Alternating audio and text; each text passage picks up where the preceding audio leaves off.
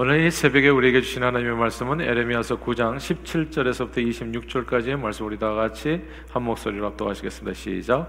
망군의 여호와께서 이와 같이 말씀하시되 너희는 잘 생각해보고 곡하는 부녀를 불러오며 또 사람을 보내 지혜로운 부녀를 불러오되 그들로 빨리 와서 우리를 위하여 애곡하여 우리 눈에서 눈물이 떨어지게 하며 우리 눈꺼풀에서 물이 쏟아지게 하라.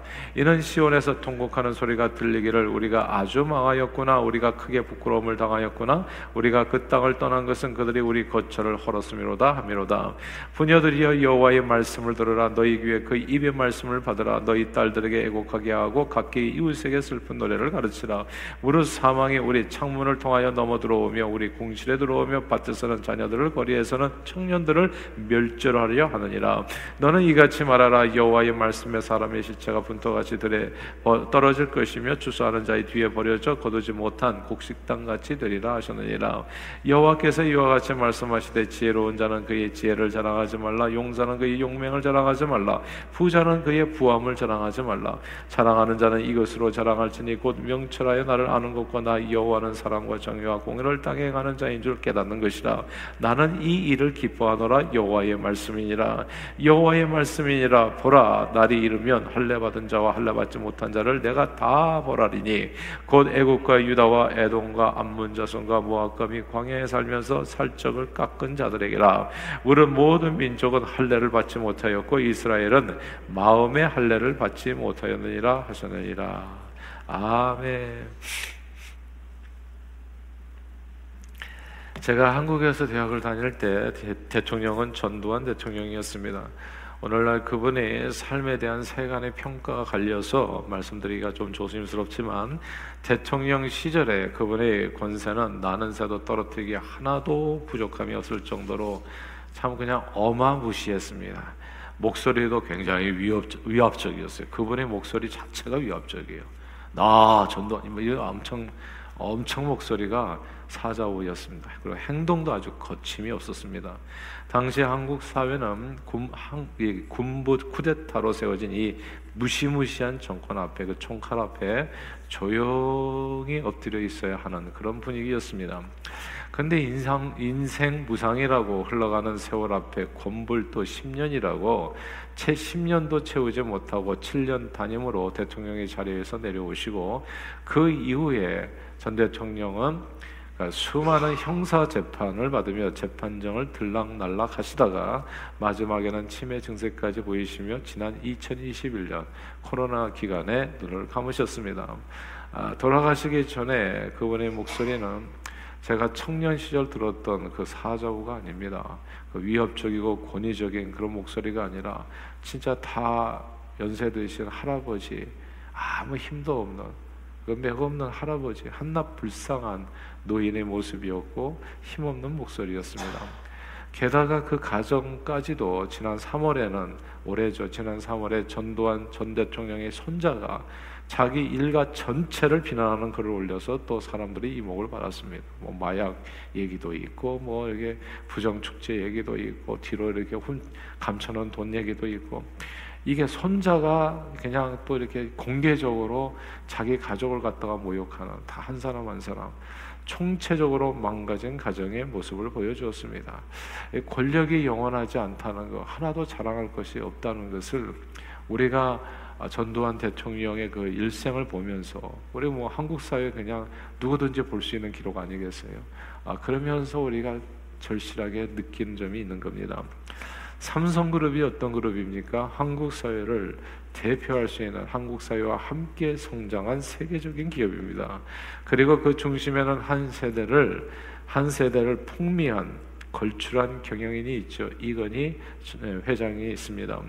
아, 그분은 2류, 3류밖에 되지 못했던 삼성, 삼성전자를 오늘날처럼 세계적인 인류 기업 삼성 그룹으로 일으킨 장본인입니다.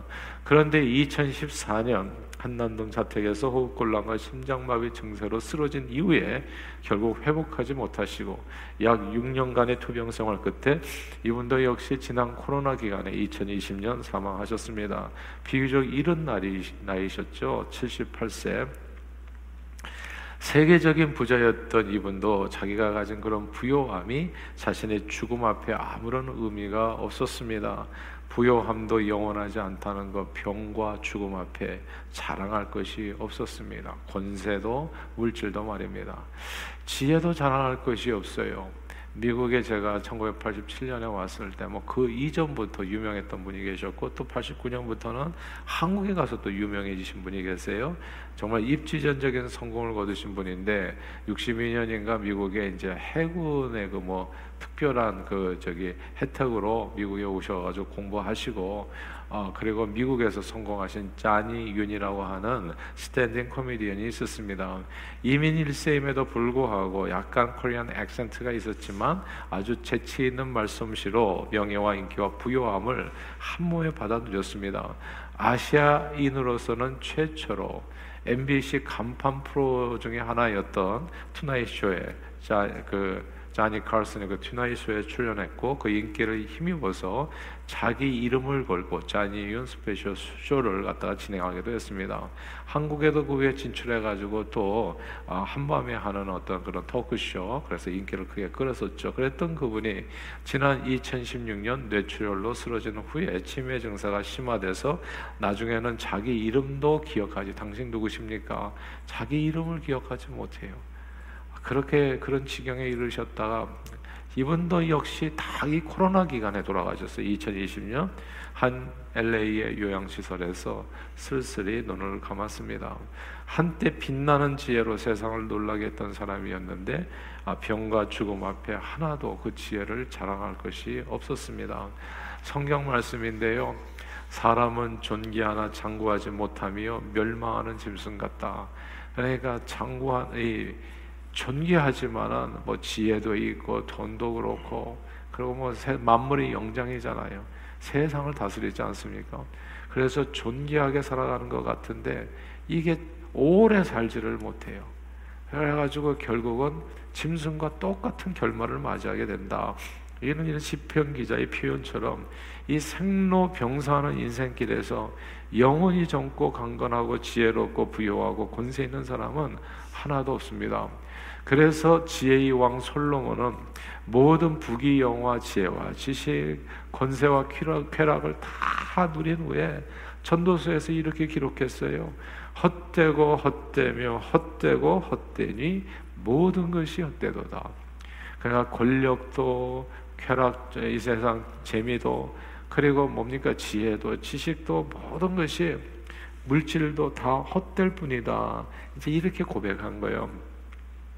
이렇게 삶의 무상을 이야기하면서 그럼 삶의 의미는 도대체 뭐겠는가?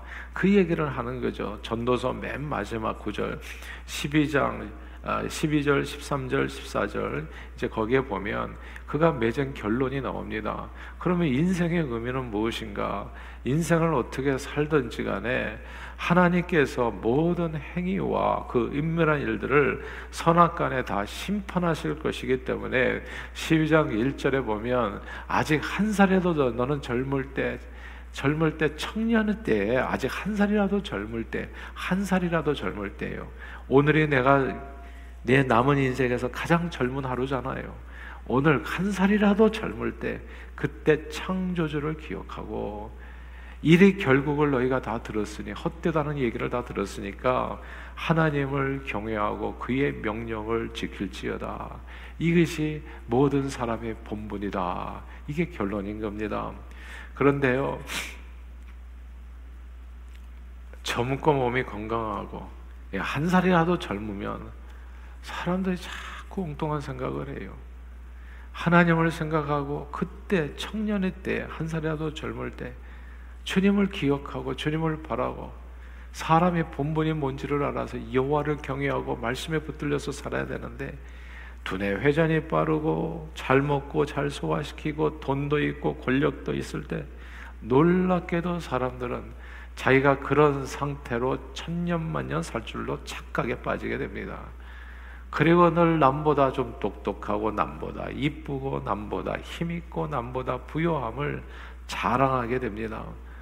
그 안에서 건강, 지혜, 권세, 물질, 외모, 똑똑한 것, 이쁜 것, 힘, 힘 있는 것, 그리고 부여하게 한 것, 그 모든 것을 주신 하나님을 잊어버리게 되는 거예요. 내가 남보다 똑똑하고, 내가 남보다 잘났고, 요거 생각하다가 그거를 내게 선물로 주시는 하나님을 깜빡 잊어버린다는 겁니다. 하나님께서 그 모든 것을 주셨기에 하나님께 늘 감사하고 그분을 경외하고 예배하며 그분의 말씀대로 살아야 하는데 자기 힘과 지혜와 능력으로 마치 그런 자기 자신의 어떤 재능으로 그, 오늘 그 자리에 이른 것처럼 하나님을 떠나서 자기 스스로 왕에 대해서 자기 인생을 마음대로 재단하며 큰 소리 치면서 살아간다는 거예요.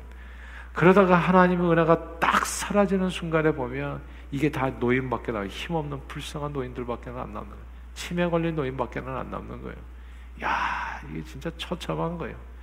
진짜 그 삶의 모습이 다 이 코로나 기간에 소천하셨는데 그 마지막 삶의 모습이 주는 교훈이 진짜 적지가 않아요. 네 거는 하나도 원래 없었던 거다. 몰랐냐? 그 나이까지도. 정말 그렇게 불쌍한 모습으로 다 그냥 눈을 감는 거예요. 하나님의 은혜가 딱 사라지는 순간에 자기가 평소에 자랑했던 모든 것이 하나도 내 것이 아니었음을 뼈가 저리게 깨닫게 되는 겁니다. 오늘 본문의 남유다 백성들이 그랬다는 겁니다. 지혜로운 사람들이요. 자기 지혜를 자랑하고 용사들은 용맹을 자랑하고 부자들은 자기 부함을 자랑하면서 그 속에서 그 부요함과 용맹과 지혜를 주신 하나님을 잊어버렸습니다. 이들이 하나님을 잊어버렸어요.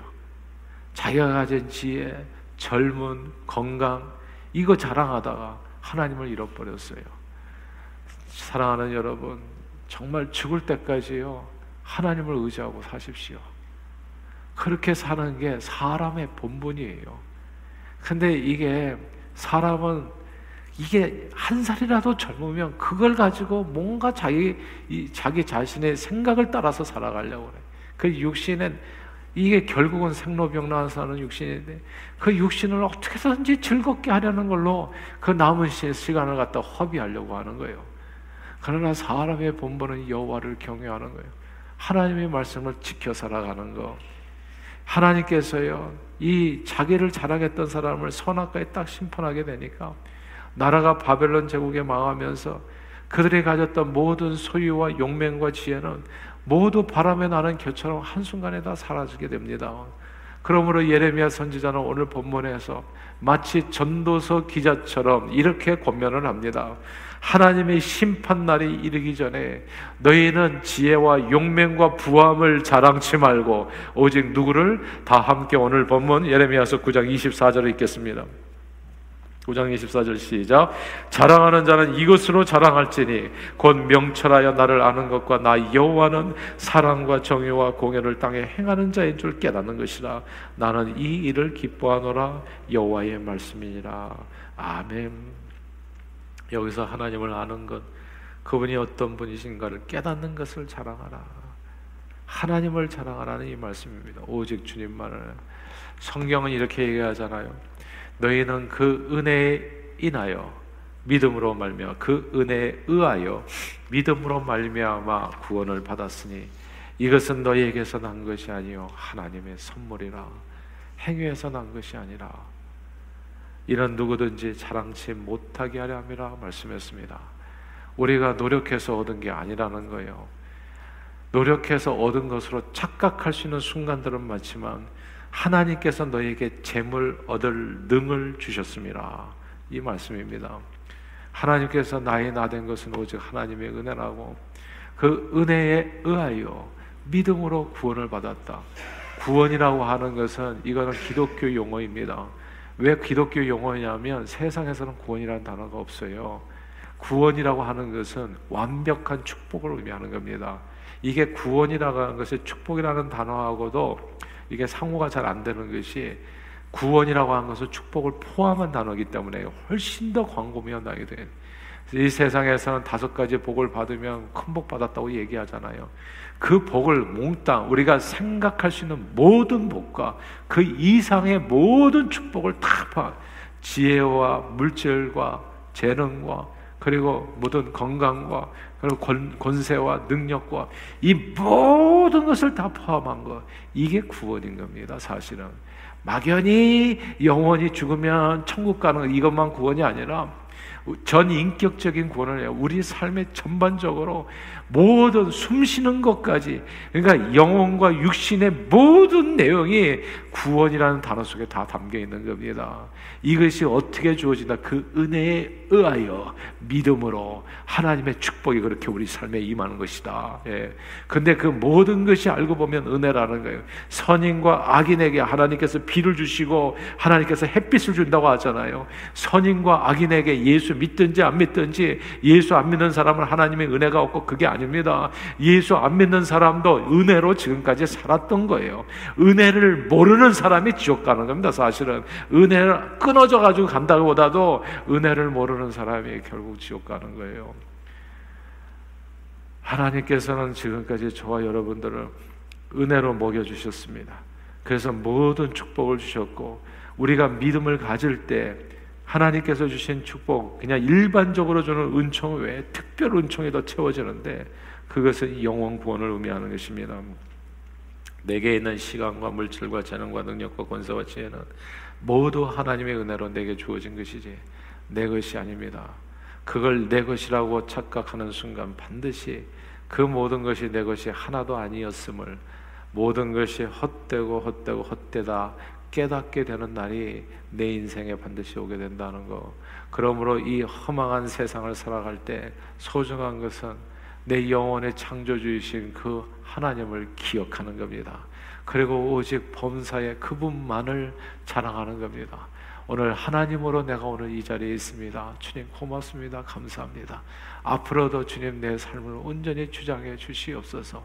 주님 앞에 갈 때까지 정말 전심으로 주의 영광을 위해서 쓰임 받다 강건하게 주님 앞에 이를 수 있도록 내 삶을 끝까지 주여 붙잡아 주시고 주장해 주시옵소서. 나의 달려갈 길을 잘 마치고 의의 면류관을 받아 쓰는 그날까지 내 삶을 주장해 주시옵소서. 내게 주어진 모든 축복이 나의 행위로 인함이 아니라 오직 하나님의 은혜였음을 깨닫고 그분만을 자랑하는 것입니다. 그러므로 오늘 말씀을 우리 마음에 새겨 오늘도 하루를 살아가는 매 순간마다 하나님만을 자랑하는 저 여러분들이 될 수 있길 바라고 오직 하나님만을 의지해서 하나님께서 주시는 구원의 축복을 풍성하게 누리고 하나님을 영화롭게 하는 일에 존귀하게 쓰임 받는 저와 여러분들이 다 되시기를 주 이름으로 축원합니다. 기도하겠습니다. 하나님 아버지 고맙고 감사합니다. 오늘 이 새벽에도 우리 허망한 인생 살아갈 때 가장 소중한 것이 창조주 여호와를 기억하는 것이며 그분을 경외하고 그분의 말씀에 순종하며 살아 범사의 그분을 자랑한 것이라 깨닫게 해주심을 감사합니다. 이 말씀을 우리 마음에 새겨 나의 나 된 것은 오직 하나님의 은혜라고 주님의 은혜에 늘 감사하는 마음으로 우리의 삶을 온전히 한 살이라도 젊을 때 우리의 삶을 온전히 주의 영광을 위해서 드려 주님을 영화롭게 하는 일에 존귀하게 쓰임받는 저희 모두가 되도록 오늘 하루를 성령 충만으로 주장해 주옵소서 예수 그리스도 이름으로 간절히 기도하옵나이다. 아멘.